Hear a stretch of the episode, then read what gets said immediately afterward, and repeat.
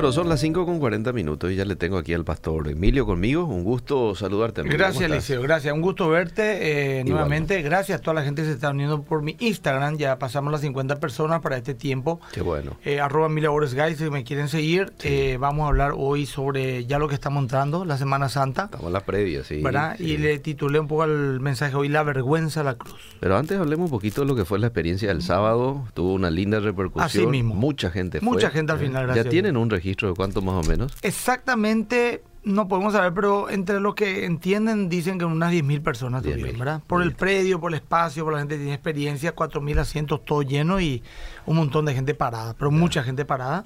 Bueno. Y bueno, eh, agradecemos a todos los que hicieron posible esto. En primer lugar, el Señor, los auspiciantes, pero auspiciantes, más, más que auspiciantes, es donadores, ¿verdad? Donador. Porque no, no hubo auspicio de una empresa. Mm. Fueron personas que dieron desde 10.000 guaraníes hasta millones de guaraníes para que esto sea una realidad. Y el voluntariado sin el cual esto sería imposible. Claro. ¿Te imaginas lo que es? Pagarle a 400, 500 voluntarios sería una fortuna ya inalcanzable para hacer un evento de esta magnitud. Mm. Y agradecemos a Dios, fue una excelente experiencia. Estamos agradecidos al Señor por ello. Mucha gente, muchos testimonios de gente que fue tocada, fue eh, por primera vez a, a entregar su vida a Cristo. Muchos, Mm. muchos, muchos testimonios. Y recuperándonos de un mes muy intenso para lo que fue ese evento, Mm. aprendimos mucho para que el año que viene, si es que lo vamos a hacer de vuelta, Mm. hagamos algo más grande, de mayor excelencia aún todavía lo que fue. mm. Y bueno, eso es todo lo que te puedo decir a grandes rasgos de lo que fue. Gracias a la gente que creyó también y que se fue a apoyar, ¿verdad? A los que no se fueron porque no fue motivo, así por ejemplo como vos, por le que no te fuiste de Caigüe, yo tengo que hacer un esfuerzo sobrenatural ahora para estar acá y poder hablar tranquilo No. y, y controlar mi, mi corazón un poquitito, ¿verdad? Porque No. yo hubiera creído que mi esposa faltaría, pero que Eliseo Rolón no. Pero bueno, al final no, no pudo ser. Y te dije, yo te advertí, Sí, sí. puedo hablar con tu esposa Sí. Ella me quiere mucho, me respeta, a lo mejor yo la puedo convencer y me dice, dejar más mi cargo y ahí está. Ahí está la consecuencia. No te fuiste y bueno, pero no quiero meterme en ese tema. Pero vos sabés que seguí eh, íntegramente a través de la RCC, no te miento. Está bien. Eh, la está bien. RCC y yo sé, ¿no? Gracias también a la RCC Sí, haberse puesto las pilas y hacer una eh, gran eh, cobertura. No fue lo mismo, soy consciente de eso, pero en parte eh, este, compartido lo- todo lo bueno que ustedes vivieron en esa noche, ¿verdad? Así mismo, la próxima análisis avisar. Yo, te- yo amigo a disposición, cualquier cosa, en serio, queremos jugar fútbol con los muchachos los lunes, te esperan siempre. Sí, sí, sí. Y claro. vamos a hablar con la hermana. No, no, yo no digo, hay que tener sus razones, no digo también que por pura así. Eh, ¿Entendés lo que te digo? Sí, Bueno, sí. esas son cuestiones que a lo mejor podemos hablar más privadamente, pero la gente ahí se está aprendiendo, ¿verdad? Sí, sí, Me muchas caras de risa, no sé por qué. En, en Facebook también. Ah, en Facebook también. gente, ¿Qué tenemos en Aquí Facebook? Darío ya se comunica. Mucha felicidad de MQB. Siguen llegando los mensajes de felicitaciones, ¿verdad? Este, y bueno, varios también aquí en el WhatsApp. Y vamos a estar leyendo entre un rato. Sí, sí, claro. Claro que sí. Eliseo, la voz Mateo 16, 21 al 22. Con gusto. Mateo 16, 21 al 22. Gracias a la gente que está conectando a full. Casi 100 ya estamos. Vamos a llegar más todavía, 300 todavía. Bien. Voy, Mateo 16, 21. Y 22. Dice, desde entonces comenzó Jesús a declarar a sus discípulos que le era necesario ir a Jerusalén y padecer mucho de los ancianos, de los principales sacerdotes y de los escribas, y ser muerto, y resucitar al tercer día. Entonces Pedro, tomándolo aparte, comenzó a reconvenirle diciendo, Señor, ten compasión de ti, en ninguna manera esto te acontezca.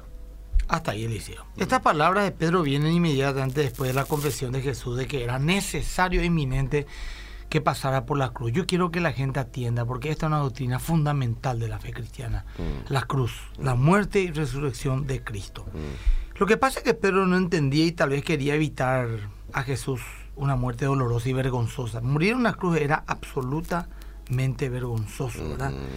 Eh, no solamente es la muerte más dolorosa. Vos mirás, no quemado es peor, pastor. Bueno, te morís quemado y te podría morir en pocos minutos. Sí. La cruz podía estar días colgado en un madero. Sí. Era tan, tan cruel Eliseo que era también a la vez humillante porque se moría desnudo. Mm. Sí. Se- Jesús estuvo totalmente desnudo. Sí. Esos taparrabos que le colocan los pintores medioevos es por respeto nomás a, a nuestro Señor, ¿verdad? Pero la verdad es que él murió desnudo. Mm. Su privacidad fue expuesta delante de las mujeres, de los soldados, de su madre y de todos los que estaban enfrente a él. Fue humillante, fue doloroso y fue, golpe, fue más que nada humillante. Y también acontecía una maldición Mm. Maldito todo aquel que es colgado en madero. O sea, para el judío, para el romano, para cualquier persona común y corriente. Era de lo último, lo último, entre dos ladrones. Eh, Jesús fue enterrado, o sea, fue puesto en una cripta, mm. pero la verdad es que si no había otro crucificado en la lista, dejaban que tu cuerpo se pudra y que los perros y los los cuervos coman, ¿verdad? Tu mm. cuerpo, ¿verdad? O sea, era una cosa horrible. Aparte del dolor que implicaba esa madera astillada por tu espalda, lacerada por, la, por los latigazos, mm. eh, los clavos, las manos que, que atravesaban nervios, en el cual hacían que todo tu cuerpo entre en shock. Mm. una cosa horrible. Pero lo más tremendo es que no estuvo ahí realmente la prueba de Jesús en su dolor físico. Había algo mucho más profundo ahí todavía, ¿verdad? Y Pedro no entendía porque quería, lógicamente, evitarle este, esta, este tipo de muerte. Él no sabía antes qué implicaba esto, que, un, que el Mesías de Israel muera en una cruz, algo no tenía sentido. Mm. Y toda la religión, o todas las religiones y las ideologías, tienen un símbolo que les representa. Escucha, mm. por ejemplo, para el budismo es el flor, la flor del loto. Mm. Por su forma circular representa el ciclo de la vida y la muerte, o el surgimiento de la belleza y la armonía en medio de las turbias aguas del caos. El Islam está representado por una media luna creciente y una estrella. Al comienzo representa la fase lunar, pero esta está más relacionada con los creyentes musulmanes. ¿Por qué? Porque la luna creciente y la estrella simbolizan la soberanía y la victoria. La estrella de David, que es el símbolo del judaísmo, es una combinación de dos triángulos equiláteros que representan el pacto de Dios con David de establecer su trono con él y, el de, y de que de él, de David, vendría el Mesías. Mm. Y tiene que ver con pacto, promesa, gobierno, salvación y gloria. Mm. Los primeros símbolos del cristianismo liceo que se han encontrado, porque no fue la cruz de entrada del simbolismo del cristiano, fueron en techos inferiores de las catacumbas romanas, que eran catacumbas, cementerios subterráneos en las afueras de Roma, donde se ocultaban los primeros cristianos para sus cultos ya que eran perseguidos, ¿verdad? Mm. Incluían el pavo real, o sea que el pavo real fue eh, los primeros años símbolo del cristianismo, Supuestamente simbolizaba la inmortalidad porque Jesús resucitó. Mm. También se encontró dibujos de palomas por el Espíritu Santo que descendió como paloma, mm. escribe en el Evangelio, ¿verdad? Mm. También como la palma. Una palma también quiso tomar parte del simbolismo cristiano por las palmas que, con el cual le recibieron al Rey de Gloria. Pero el más conocido eh, y que hasta ahora todavía continúa fue el ictus ¿verdad? O el pez, ¿verdad? El pececito, ese que también creo de obedir a su, símbolo, ¿verdad? Porque las siglas de ICHTYS en griego eh, forman el acrónico que significa Isus Cryptus Teus Iuis Soter, Jesucristo, Hijo de Dios Salvador.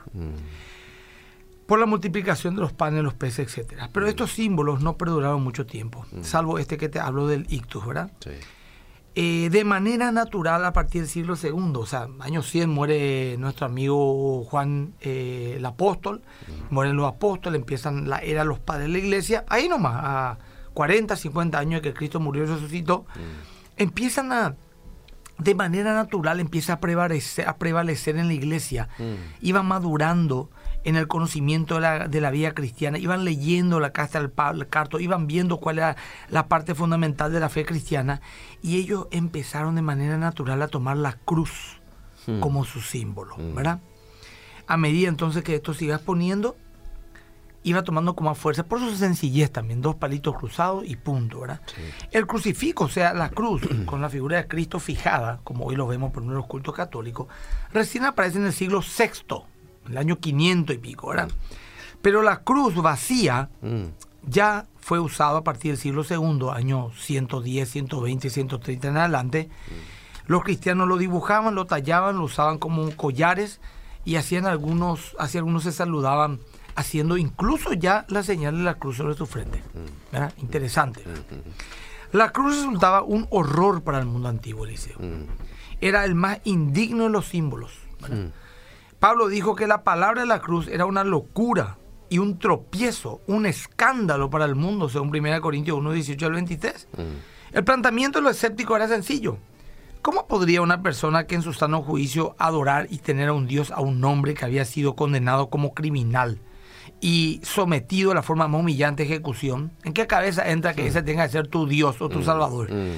Esta sola combinación de muerte, crimen, vergüenza, lo excluía de toda posibilidad de merecer respeto y gloria, y mucho menos adoración.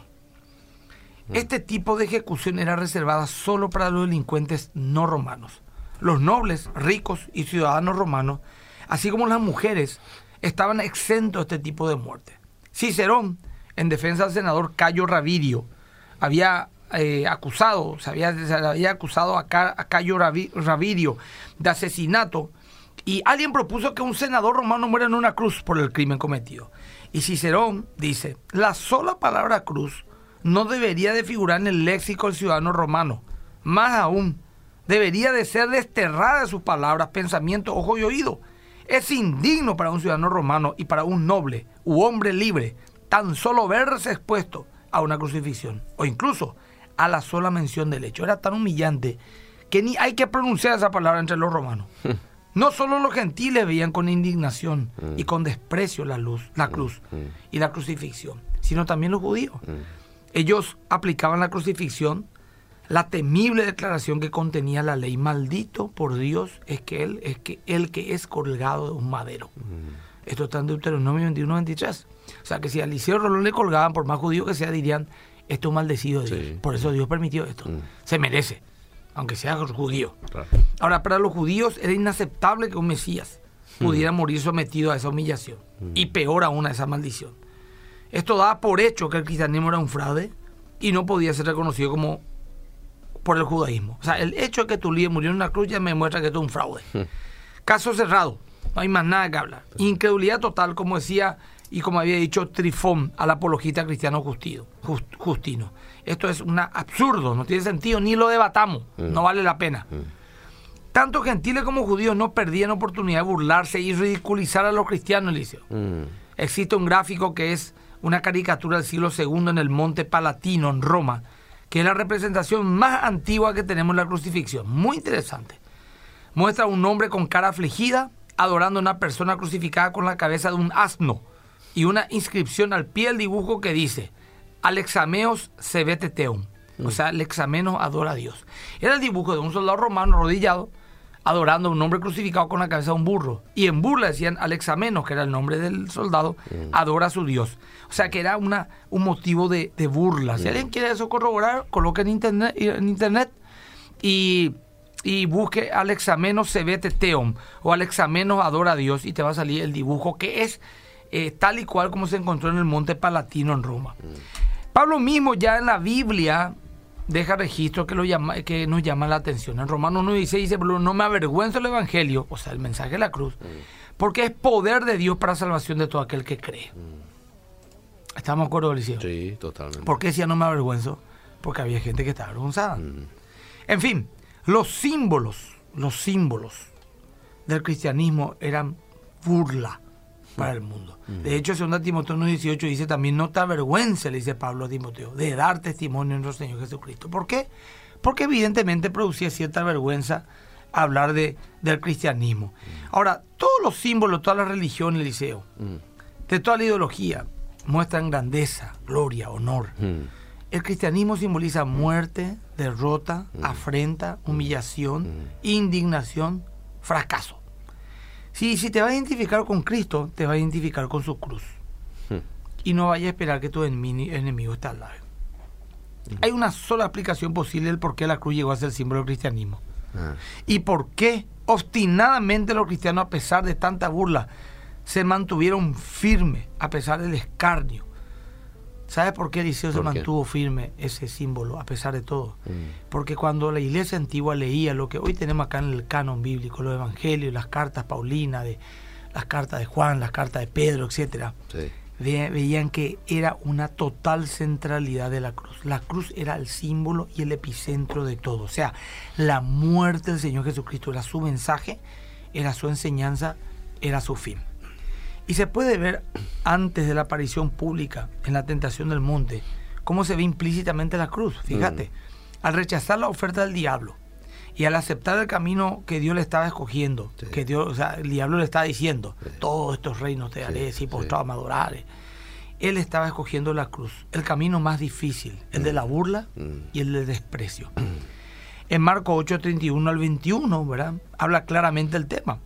El pueblo esperaba un Mesías victorioso, líder político, militar ungido por Dios sobre la victoria y la liberación de Roma. y vemos que en Juan 6.15, el momento cumbre la popularidad de Jesús, Después la alimentación de los 5.000 fue su momento más popular, mm. cuando todos querían apoderarse, cuando era training topic de Twitter todos los días, durante mm. toda la semana, y que dijeron, hagámosle rey. Viste que la gente siempre quiere un rey, ¿verdad? Ahí surge ahí un futbolista, este tiene que ser presidente.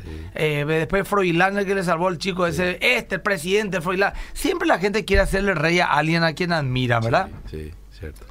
Eh, pero eh, los, el pueblo de Israel también quería uno. Hmm. Y dijo, este es, hmm. este es. Ahora, Jesús habló claramente del carácter de su misión eh, mesiánica. Hmm. Él sabe cómo le pinchó el lobo a todos sus seguidores. ¿Sabe cómo? ¿Cuál fue su discurso más, para un marketinero, más incorrecto, el que envió el mensaje más equivocado, el que le quitó su popularidad, el que le dejó por el suelo, mm. el que le hizo desaparecer las redes sociales y perdió miles de seguidores en pocas horas, mm. fue cuando él dijo, mi reino no es de este mundo. Ahí se pudrió todo, Eliseo. Ahí se pudrió mm. todo. Pero Jesús nunca quiso manipular a nadie. Y nosotros tampoco tenemos que hacerlo. Este es el mensaje de la cruz, ¿te gusta o no me gusta? No, yo quiero, pastor, que si vos me prometés que Dios me va a hacer feliz, yo me voy con Dios. Si vos me mm. prometés que Dios me va a dar riqueza, me voy con Dios. Mm. ¿Cómo la teología de la prosperidad. Si vos me prometés que Dios toma tu cruz cada día y sígueme. Y sígueme. Mm. A ver, entonces, dice acá, Jesús, por ejemplo, habló claramente el carácter de la misión mesiánica. Pero Pedro no quiso aceptarlo. En Mateo 16, 13, Jesús pregunta qué concepto la gente tenía de él. Pedro da una respuesta divina. Jesús le confirma, tú eres el Hijo de Dios, el Cristo, el que había de venir. Mm. Pero al rato después le recomienda esto que hemos leído, que no te mueras, Señor. ¿Qué ocurrió entre estas dos declaraciones para que sean tan contrapuestas? Mm. Apareció la revelación de la cruz. Pedro dijo, este es, mm. claro que sí. Jesús dice, no te lo reveló carne ni sangre, yo soy Pedro. ¿Vieron? Este es el Mesías. Moriré en una cruz. Señor, que esto no te pase. Hmm. O sea, todo estaba lindo hasta que aparece la cruz.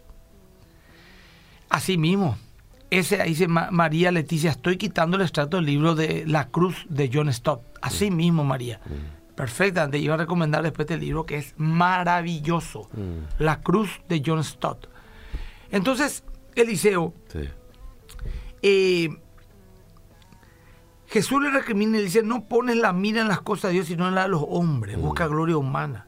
En estas palabras de Jesús hay una sabiduría tan profunda que nuestra plomada mental no haya fondo. Mm. El hombre busca de manera natural gloria, ¿sí o no, Liceo?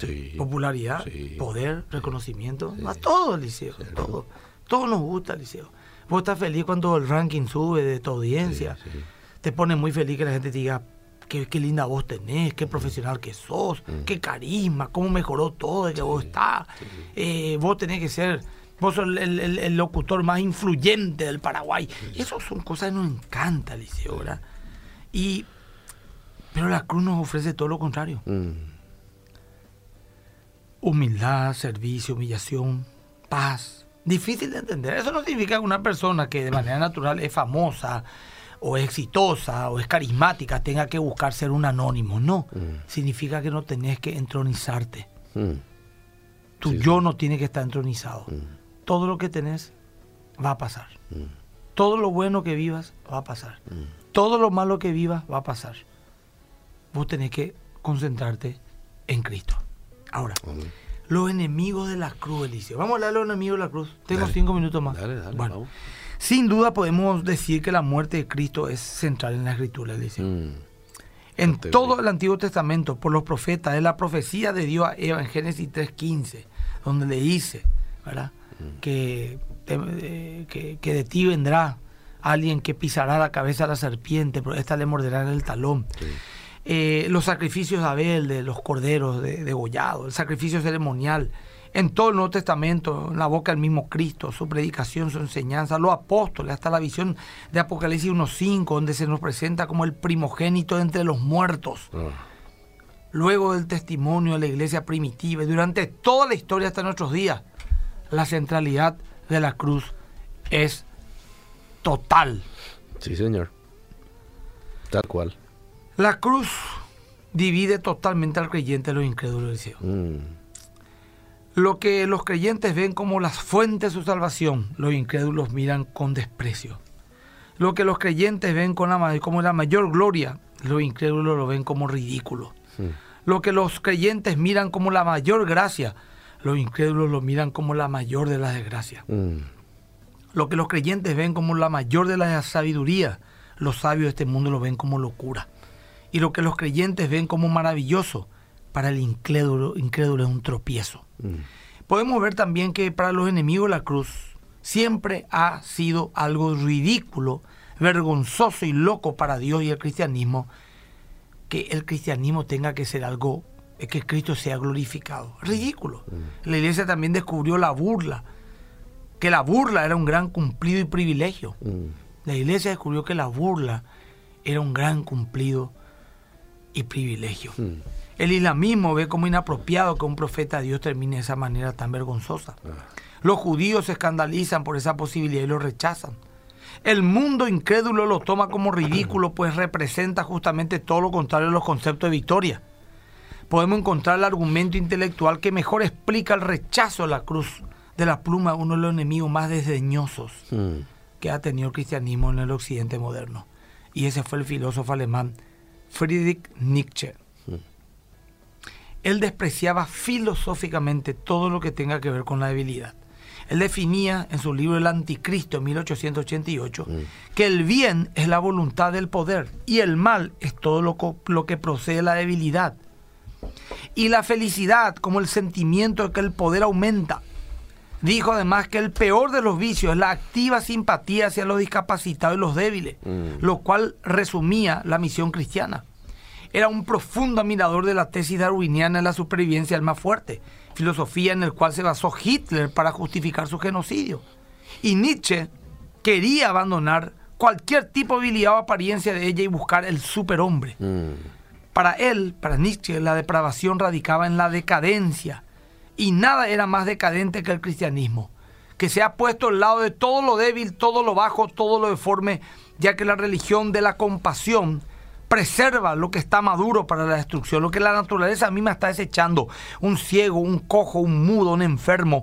Ya la misma naturaleza en el materialismo te dice, le está desechando, es débil, que muera. Pero ahí va el cristiano y trata de sostenerlo, trata de levantarlo, trata de animarlo. Entonces está preservando algo que de manera natural tiene que morir, decía Nietzsche, que muchos admiran, ¿eh? Y que es la base filosófica del, del nazismo. Ahora, decía que Dios, el Dios cristiano era el más bajo de todos los dioses que el hombre pudiera inventar, ya que era un Dios, el Dios de los enfermos, el Dios que hizo morir a su hijo en una cruz. Bueno, pero la muerte de Jesús, Eliseo, Mm. obedecía a un propósito divino. Claro. ¿eh? Eso es lo que la gente tiene que entender, tiene que meterse. Los apóstoles atribuyeron la muerte de Cristo a la maldad de los hombres, pero también dijeron que se debía a un propósito divino. La muerte de Cristo era un cumplimiento profético. Según 1 Corintios 15, 2 al 4, Mm. está establecido que el hombre claramente sabía que Dios le reveló que Cristo tenía que morir, resucitar al tercer día, según la Escritura, subir a la diestra de Dios Padre. Es parte del credo Claro. del cristianismo. ¿verdad? Pablo también en Hechos 17, 2 al 3 explica por medio de la Escritura que eso tenía que suceder. La cruz era una maldición. Y Lucas registra en el libro de Hechos que Pedro y Pablo hablaron de esto. Pedro dos veces dice que lo mataron colgándole el madero. La primera en el Sanedrín y la segunda en la casa de Cornelio. Pablo dijo en la sinagoga de Prisidia de Antioquía, habiendo cumplido todas las cosas que de él estaban escritas, quitándolo del madero, lo pusieron en el sepulcro. Se insistió mucho en ese punto. ¿Por qué? Porque evidentemente tenía en cuenta Deuteronomio 21-22 que habla de que era maldito el que era colgado madero. Y Jesús fue hecho maldición por nosotros, como dice Pablo. Él ocupó nuestro lugar. Eso. Sí, señor. Jesús murió y resucitó, Eliseo. Los apóstoles predicaban la resurrección, pero si hubo resurrección, previamente hubo muerte, juicio, condena y maldición. Si enfatizamos la resurrección, es porque se enfatiza también la muerte. Primero muero, después resucito. Básicamente el mensaje apostólico era ustedes lo mataron, Dios lo levantó y nosotros somos testigos. Sencillo, aunque parezca una locura. y también nos llama a morir, a ser crucificados y a, a resucitar a una vida nueva, sin el dominio del pecado en nosotros. Sí. Gálatas 2.20, un versículo para memorizar. Sí. Gálatas 2.20. ¿Sí? Ya no vivo yo, ¿verdad? Así mismo. ver, me voy un poquito, 20, dice, con Cristo estoy juntamente crucificado y ya no vivo yo, mas vive Cristo en mí. Y lo que ahora vivo en la carne, lo vivo en la fe del Hijo de Dios, el cual me amó y se entregó a sí mismo por mí. Bendiciones, Eliseo. Supongo yo que el próximo jueves, que es jueves santo, no va a estar, pero vamos a esperar un mensaje. Vamos a ver qué hacemos, o por lo menos enviar un mensaje Sí. por audio y compartir Sí. un poco, porque creo que acá también va a estar muy tranquilo todo. Bueno, pero está bien, nos vemos entonces. Dios te bendiga, Eliseo. Bien, seguimos.